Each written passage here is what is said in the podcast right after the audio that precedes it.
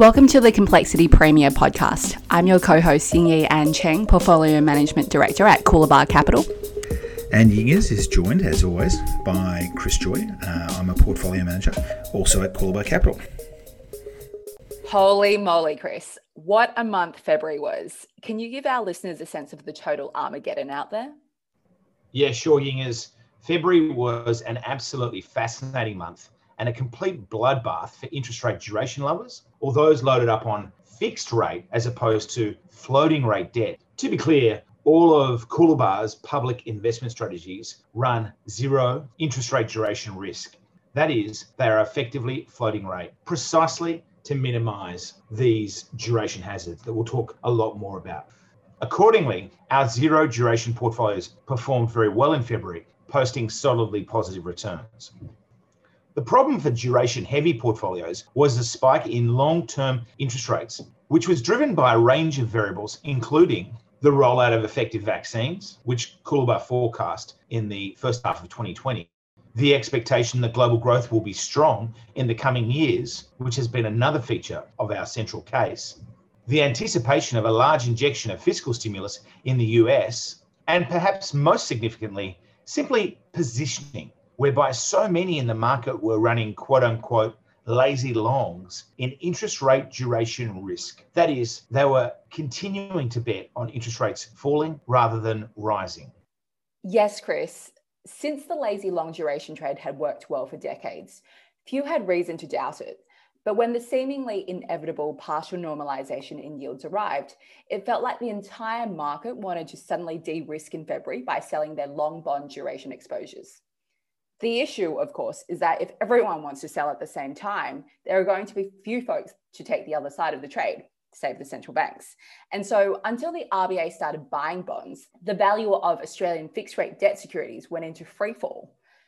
The interest rate on 10 year Australian government bond yields surged from circa 0.7% in October 2020 to as high as around 1.95% in February 2021. The RBA's wise decision to suddenly ramp up its bond purchases in the final days of February and in early March, which Coolabah had explicitly flagged as a possibility weeks prior, helped stabilise the situation with the 10 year risk free rate settling back down to around 1.8%. Interestingly, that is not far removed from our estimate of the RBA's neutral nominal cash rate, which is probably in the two point something range.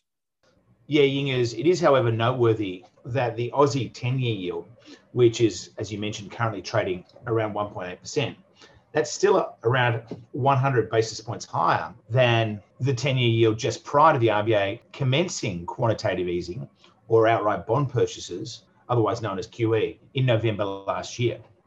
So, in the month of February, the Aussie 10 year yield spiked to more than 40 basis points or 0.4% above the equivalent US 10 year yield. Now, the RBA's QE program in late 2020 had largely extinguished this differential, which expanded sharply again in February. Yet, care of some outstanding interventions by the RBA's Governor Phil Lowe in March, which we'll discuss in much more detail later, the Aussie 10 year yield is now only eight basis points above the US 10 year yield. The same story applies to the Aussie dollar, which while piercing 80 US cents in February is now only at 77.6 US cents thanks to the RBA's great work. So Yingers, with wages growth running at 1.4% annually, miles below the 4% threshold required to generate core inflation in line with the RBA's target 2 to 3% band, and the 6.4% jobless rate similarly consistent with massive excess labour market capacity. Unfortunately, the RBA is not remotely close to hitting its full employment or inflation targets juxtaposed against the spectre of the fiscal policy swinging into a highly contractionary mode that will detract from growth in the second half of this year, it's clear the RBA has much more stimulus to supply yet, which I think Yingers will delve into more soon. Yes, Chris. As we have noted in many different forums, one of the unique benefits of the RBA's QE program, targeting bonds with tenors of five to 10 years, is that it does not directly affect home loan rates, which price off the overnight cash rate or shorter tenor bonds or therefore house prices. And we're seeing the housing market roar back to life as we forecast back in March 2020 when we projected prices would start rising again in September, congruent with our expectation that they will climb by 10 to 15% nationally in 2021, with the risk skewed to the upside of that range. But as both the RBA and we have repeatedly noted, this is not yet being accompanied by unseemly credit growth rates or increases in leverage that would imply that housing is becoming a financial stability problem. Rather, the recovery in housing is currently just a reflection of monetary policy doing its job. Of course, that's not to say that housing will not become a challenge for policymakers in the future. We fully expect APRA to be compelled to start gradually introducing macroprudential constraints on credit creation over the next one to two years. Indeed, we believe that policymakers are working on their macroprudential playbook right now, which has proven to be highly effective in Australia in the past. Yeah, so in some years, February was the single worst month on record, that is over the last 31 years, for the long duration Aussie bond benchmark known as the AusBond Composite Bond Index, which only contains fixed rate rather than floating rate securities, and it has an average duration or effective maturity of 5.9 years just to be clear, duration and maturity aren't exactly the same thing, but they're similar concepts. In the month, the AusBond Composite Bond Index lost an incredible 3.6% and has now lost 2.8% over the last year to February. For what it's worth, our insto only active composite bond strategy has beaten the index by 423 basis points or 4.23% in the last year. This is also the worst 12 month return recorded by the index on a rolling monthly basis since the last big bond market bloodbath in 1994 when it fell 6.2%. By way of contrast, Coolabah's zero interest rate duration, i.e., floating rate strategies, performed robustly. In the insto domain, our zero duration average AA minus rated long short opportunity strategy was up 147 basis points or 1.47% gross in the month of February and is up 15.9% gross since its inception on the 1st of May last year. Just note, this product is not available to retail investors though. Coolabah's daily liquidity zero duration average AA minus rated long short credit fund returned 52 basis points or 0.52% gross or between 37 to 38 basis points net retail in February. Long short credit is now up 11.2% gross or between 7.96% to 8.15% net retail over the 12 months to February, notably including the March 2020 shock. Our daily liquidity solutions that reside in FE Fund Info's Cash Enhanced universe, namely the five crown rated Smarter Money Higher Income Fund and the Smarter Money Fund, which have zero interest rate duration risk and an average credit rating of A plus and AA minus respectively, returned 29 basis points gross or 21 to 22 basis points net retail and 22 basis points gross or 15 to 16 basis points net retail in February. Over the last year, including the March shock, the Smarter Money Higher Income Fund and the Smarter Money Fund returned 4.42% gross or between 3.15 to 3.3% net retail and 3.2% gross or 2.15% to 2.25% net retail, respectively. Finally, the BetaShares Active Australian Hybrids Fund, the ticker being HBRD, returned an estimated 29 basis points before franking, or 31 basis points franked, in February, compared to the ASX Hybrid Index's 27 basis points. Over the past year, HBRD has returned 5.22% unfranked after fees, or 6.06% franked after fees, compared to the ASX Hybrids Index's 4.61% unfranked. One surprise in this incredibly volatile month was the performance of the benchmark floating rate note proxy, the AusBond FRN index, which actually suffered a small loss of 0.02%. Over the last 12 months, the AusBond FRN index has returned 1.59%. Now, since 1998, the FRN index has only experienced 10 individual monthly losses. Having said that, 40% of those monthly losses have arisen since August 2019. This is because the decline in the RBA's cash rate from 7.25% in 2008 to 0.1% today has radically reduced the organic income buffer the index has to absorb movements in capital values as a result of changes in credit spreads. Put another way, the probability of losing money in floating and fixed rate bonds is much higher today, given that yields are lower than they have been in the past. This is really important for investors to understand. You have a lot less yield protecting you from monthly losses. You consequently have two choices either chase more risk to earn more yield or find an active fixed income manager that can safely produce capital gains independently of risk related yield through consistently exploiting bond mispricings. Well said, Yingers. In February, credit spreads tightened throughout much of the month, albeit then widening sharply for a range of different reasons in the back end of the month. In the ASX hybrid market, two new deals from Macquarie and CBA pushed five year major bank hybrid spreads from about 261 basis points above the bank bill swap rate at their intra-month lows up to circa 276 basis points. And if you want to read our analysis on the Macquarie and CBA hybrid deals, please go to my Livewire page uh, where you can read all our research. Hybrid spreads accordingly remain a long way above, specifically 40 basis points above, their post GFC tights around 235 basis points. The good news is that these two new hybrid deals, which we'd actually forecast the arrival of a month prior, arguably clear away much of the near term supply risk.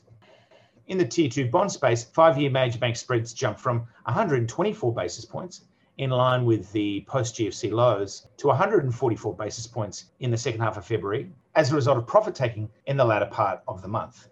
The technical outlook for BBB plus rated major bank tier two bonds in Aussie dollars appears to be somewhat positive, given banks have focused on issuing very large transactions in foreign currencies at levels that are often well inside their AUD curves in credit spread terms. In 2021, this includes Macquarie and CBA in US dollars and ANZ in euros. According to our proprietary constant maturity internal indices, the five year major bank senior bond curve performed poorly in February. Uh, we had no exposure, having sold 2.25 billion of senior bank bonds last year, with credit spreads rising from 29 basis points above the bank bill swap rate to 41 basis points.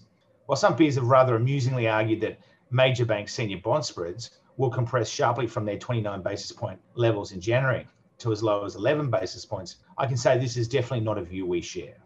Finally, in semi government bonds, our constant maturity 10 year index for New South Wales was flat in February bobbing around 21 basis points over the Commonwealth government bond curve.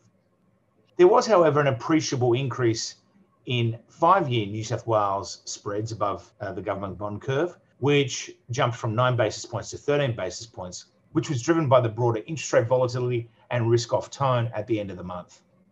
Yeah, Chris, this was despite a huge improvement in the New South Wales budget deficit, which Coolabah had long forecast indicating that new supply will be a lot less than the market had hoped. The New South Wales half yearly budget update has revised down the forecast government budget deficit for the 2021 financial year from November's budget estimate of a 28.5 billion deficit to a 21.6 billion deficit. This 6.9 billion improvement is in line with Coolabah's monitoring of monthly budget data that showed the budget was tracking about $5 billion better than the government had expected late last year. The revision to the current financial year estimate mainly reflects better revenue, particularly taxes, although spending has come in lower as well. The smaller budget deficit points to a reduced funding task. New South Wales T Corp has issued an updated estimate of the term funding task for the 2021 financial year of 29.6 billion, previously 35.8 billion, we expect that the earlier 28.2 billion estimate for the funding task in the 2022 financial year will also be revised lower as the budget outlook continues to improve. A similar story has played out with the Commonwealth budget deficit in line with our previous projections. Data for January show the underlying cash budget for the 21 financial year is running about $14 billion better than the run rate required to hit Treasury's full year forecast of a $198 billion shortfall which is remarkable considering that Treasury revised down its forecast from an initial estimate of 214 billion as recently in December. Seasonally adjusting the monthly data, Coolabah finds that the actual underlying turnaround is bigger at 25 billion. Once again, this points to less new issue supply than investors have banked on. Most of the improvement in the budget is due to spending undershooting the government forecast profile by about $9 billion driven by lower welfare payments and grants and subsidies. Revenue is tracking about $5 billion above expectations, mainly due to higher company and super fund tax receipts, although it has lost some momentum after quickly recovering from the worst point of the pandemic. While the budget deficit for the 2021 financial year will still be the largest peacetime deficit on record, The improving trend shows that government is likely to revise down its forecast substantially when the Treasurer brings down the budget in May. Victoria is also no exception to this trend of upside fiscal surprises, even though it was subject to longer and more stringent lockdowns than the rest of Australia. This is clear from budget data for the first half of the 2021 financial year, or Q3 and Q4 of the calendar year, which shows the budget is tracking about 4 to $5 billion better than the profile implied by a simple linear interpolation of the Victorian Treasury's forecast of a $38 billion deficit for the financial year as a whole. This reflects payments tracking well below expectations, more than offsetting a slight miss on revenue to date. Importantly, the budget should continue to outperform expectations over the rest of the 2021 financial year. This is because the simple linear interpolation we use to approximate the run rate to reach the annual budget forecast is likely unrealistic. Instead of steadily increasing over the course of the financial year, the deficit was likely front loaded, with the greatest shortfall in the first half of the financial year when lockdowns were in place, followed by an improvement over the remainder of the year as the economy recovers. Okay, Yingers, hold your horses. Hold your horses. That's enough boring stuff. No more talk of budget deficits, please. Uh, let's turn to the much more interesting news of how the RBA brutally bashed the bond bandits. So we're recording this podcast on the 14th of March 2021, and the RBA's governor, Phil Lowe, did a sublime job last week of radically recalibrating flawed market perceptions of the central bank's monetary policy posture while quietly, yet brutally, steamrolling short sellers that were daring to question his commitment to unconventional stimulus. The backstory here is that there has for some time been mixed messages on the RBA's bond buying, aka QE, program, which has in turn undermined its efficacy. Because Australia rather fortuitously sailed through the GFC in much better shape than its Northern Hemispherian peers, suffering only a modest increase in unemployment and avoiding a technical recession, the RBA did not have to floor its cash rate to 0%, with the overnight cash rate troughing at 3% in 2009. This therefore obviated the need for the RBA to unfurl alternative measures to support growth, such as buying government bonds to reduce longer term risk free rates, as most other central banks did. That's right, Chris. It took a one in a hundred year pandemic to compel a characteristically cautious Martin Place down the path of long dated asset purchases. While the RBA promptly launched an important range of QE style programs in March 2020, including liquidity injections and the $180 billion three year term funding facility, it took another nine months for it to embrace more outright bond buying, which it initiated in November. Since the inception of this type of QE four months ago, the market, economists, and some commentators have held the view that the RBA wants to do as little as possible will taper QE as soon as it can and is not overly motivated to defend the efficacy of the program. These stakeholders were universally surprised when the Deputy Governor, Guy Debelle, put bond purchases on the agenda in September 2020. They were stunned again in February 2021 when Lowe presciently cauterized the prospective tapering debate by pre committing to a second $100 billion round of QE once the current program expires in April. And this week, the central bank startled the market and economists in a multiplicity of ways with a newly emboldened commitment to defending the credibility of these measures. Yeah, stepping back for a second here, Yingers, the RBA's post COVID mission is singularly and ruthlessly focused on restoring full employment in Australia to normalise wages growth back towards the 4% annual pace that prevailed prior to the GFC. The available evidence suggests this is going to take years to achieve assuming away any future shocks, the RBA thinks we might get there in three to five years. Concurrently, the federal government's unprecedented fiscal stimulus has to be unwound, directly undermining the RBA's stimulus efforts.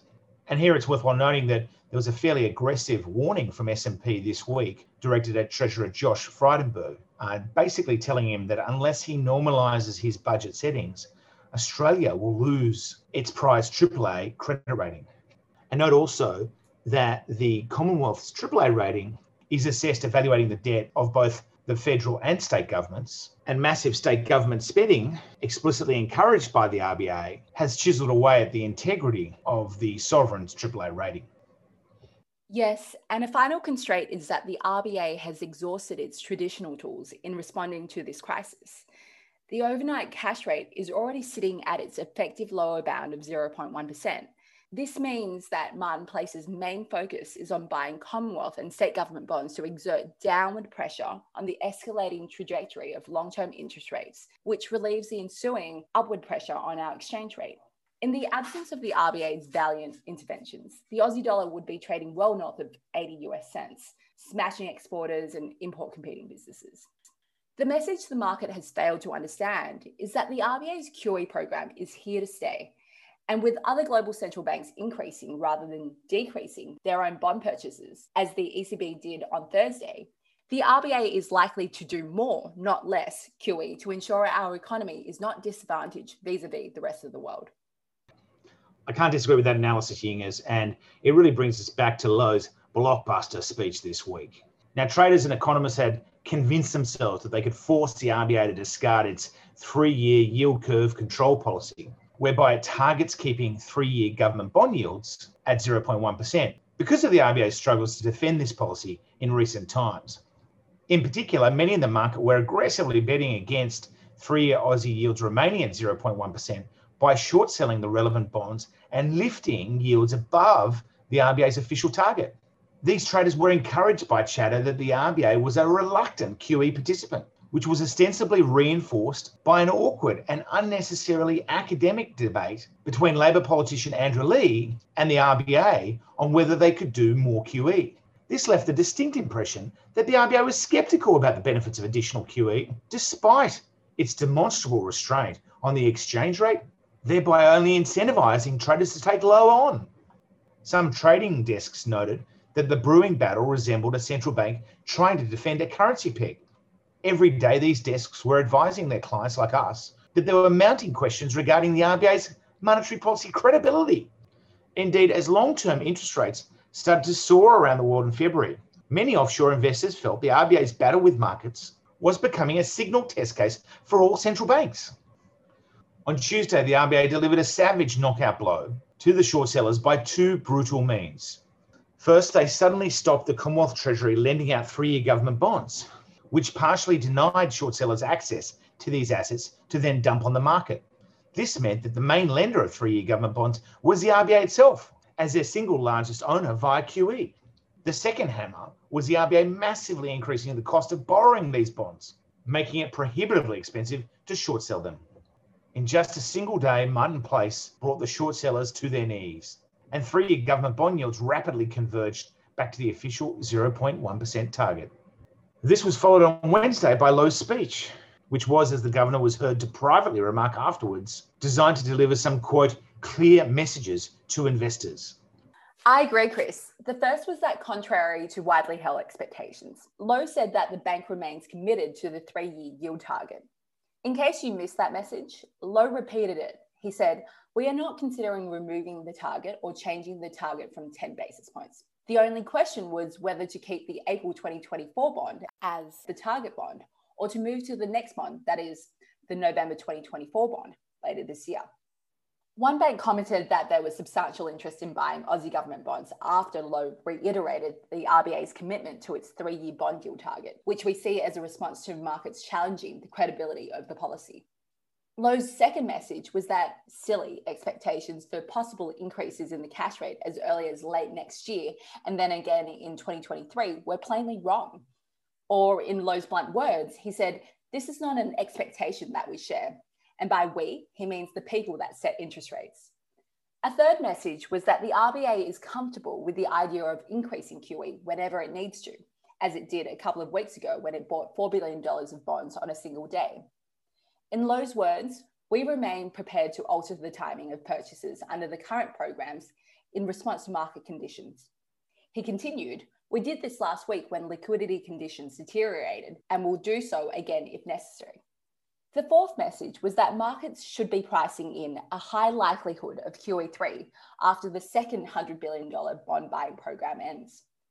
Lowe stressed, quote, later in the year, the board will also consider the case for further extending the bond purchase program. We are prepared to undertake further bond purchases if that is required to reach our goals, end quote. Yeah, Yingers, and I think the final and arguably most significant message was that the RBA has materially lowered its estimate of its full employment target down to a jobless rate in the low 4% range.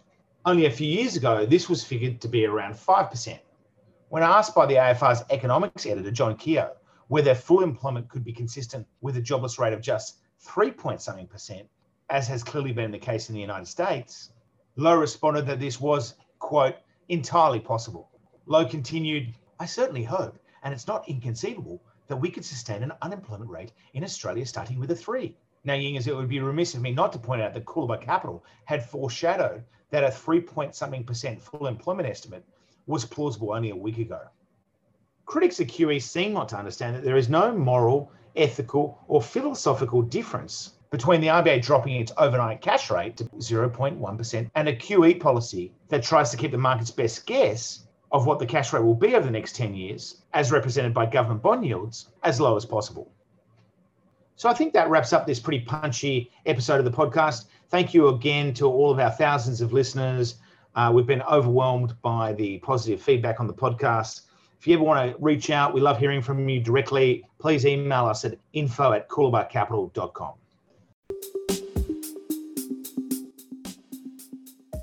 This podcast does not provide financial advice. It is not an invitation to invest in any financial product, and the information in it should not be relied on for any decisions. All views expressed represent the personal opinions of the speaker and do not represent the view of any other party. If this recording contains reference to any financial products, that reference does not constitute advice or a recommendation and should not be relied upon. Listeners in Australia are encouraged to visit the moneysmart.gov.au website to obtain information regarding financial advice and investments.